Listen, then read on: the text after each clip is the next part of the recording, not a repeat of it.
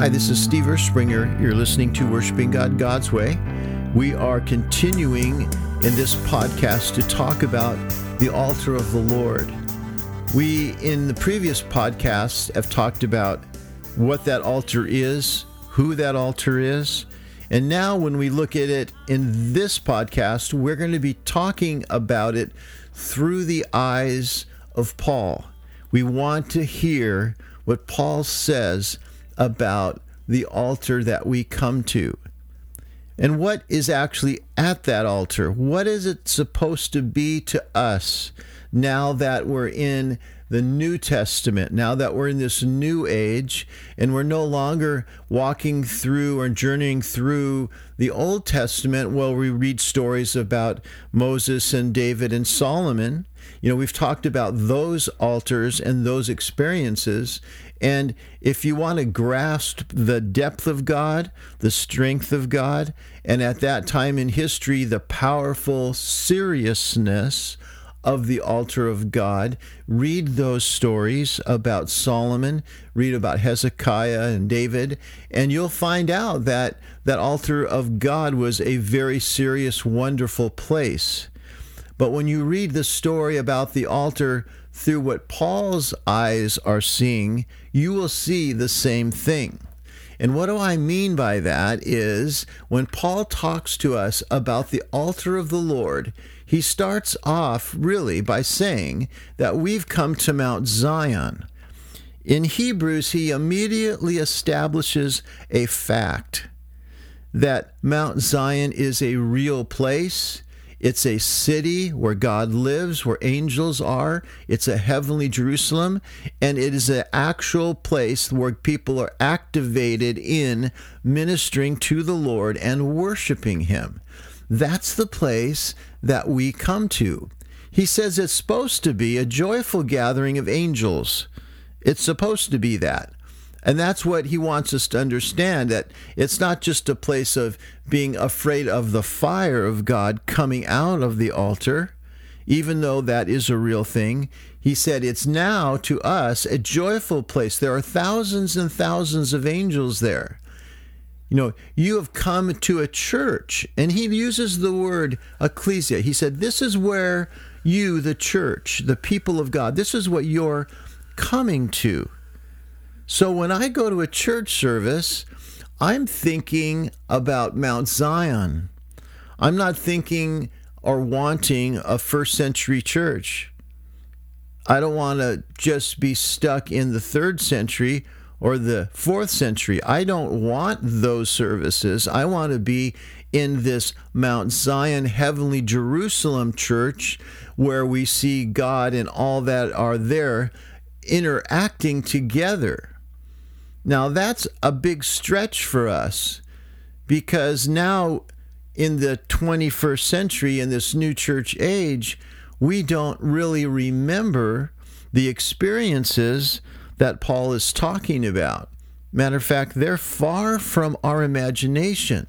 So we have to recall that imagination. And Paul says it like this He says, Jesus he is the same yesterday, today, and forever. He's the same for all time. And as Christians, we cheer when we hear that.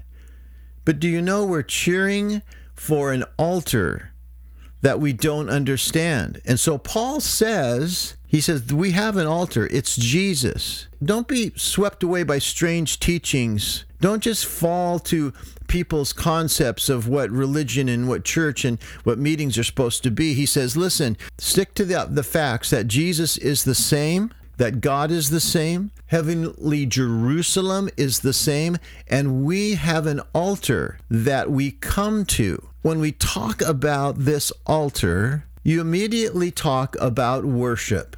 He says this You know, you are receiving, when you come to Jesus, a kingdom that you can't shake. You can't shake it loose. And you can't replace it with mystical things or strange teachings. This is a kingdom in Jesus that no one can shake. He said, so let's be thankful about that. And then in verse 28, he says, then we can worship God in a way that's pleasing to Him. So that says two things to me. I need to know what the word worship is there, and I also need to understand that God is pleased when He sees these things taking place. The word worship, this Greek word in this verse, is laterio. It doesn't mean to bow down, it means to stand and serve at a table, to come to the table of the Lord and serve there. And later on, he says, We have an altar. So when you read this scripture and you see the word worship, you're just going to assume it means bowing down, but that's not what he's saying. He's saying, with deep respect, with heartfelt love and concern, you come and you stand at the altar of the Lord and you minister to him there. And that's why he says in verse 28 then we can worship God in a way that pleases Him. We can serve Him in a way that pleases Him. He says, Let us, again, serve Him with deep respect and wonder because he reminds us that God is like a fire that could burn everything up. And he's referring to what's coming in the future. He's referring to past altars. He's referring to that characteristic of God that could do serious damages if he so choose to do that. But in Jesus, he's telling us that we've come to Mount Zion, the city of the living God, that that place that according to the prophetic word to David, we stand in today. So when I look at the church today, I look at the people that I know personally and that I have known for years and gone to church with over many years and many decades. It's so surprising to me when they can show up at a service, they can sit down and relax and recline and bask in God's presence. That isn't what worship is, nor is it what God is asking us to do as a church. He says this You've come to the church of God's people. They're to come to that altar and minister to me. Now, what takes place? Does fire come out of that altar? Is it something we see uh, in Solomon's temple when they celebrate the Ark of the Covenant coming in for the first time, and all of a sudden God's presence is so thick and heavy that there's no room for anyone to stand? Is that what happens for with us? What Paul was seeing when the church gathered together at that invisible altar before the invisible Jesus, there was a invisible manifestation of God's presence. It wasn't a fire necessarily, it was the Holy Spirit beginning to move in people's lives.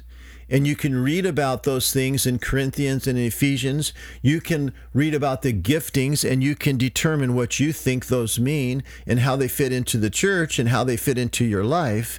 But Paul was seeing it for the very first time in his life, and he's recognizing it as a reflection, as a ministry that's coming from and to the people who are at that altar. God is sharing his presence, bringing his purposes and his plan into people's lives through these giftings he comes with the gifts of the Holy Spirit, and as people minister to him, as it says in Acts, that they moved in the Holy Spirit and they think things took place. Well, Paul starts to notice that God is doing other things as well, and he recognizes that godness that's coming to people through the Holy Spirit. That is what happens at the altar. So for me and the way I see things, this is how I feel about it. And I would like to hear what you guys think. But when I come before the Lord with a group of people, I'm standing there with a group of Levitical priests, priests who are coming, royal priests are coming to minister to the Lord at the altar of the Lord and waiting in his presence.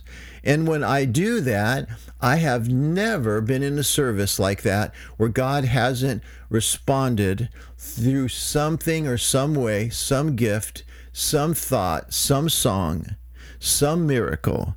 Something takes place because God responds to those who come to minister to Him. And like Paul said, you know, you need to find out what pleases Him.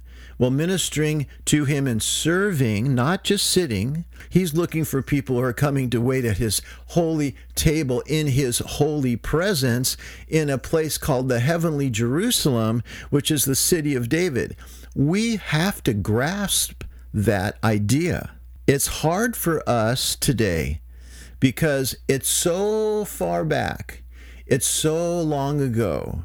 When you look at the Old Testament and you see the moments in history where there were revivals taking place, and which out, of those, I think, six kings experienced revival, there was a long distance of time between them.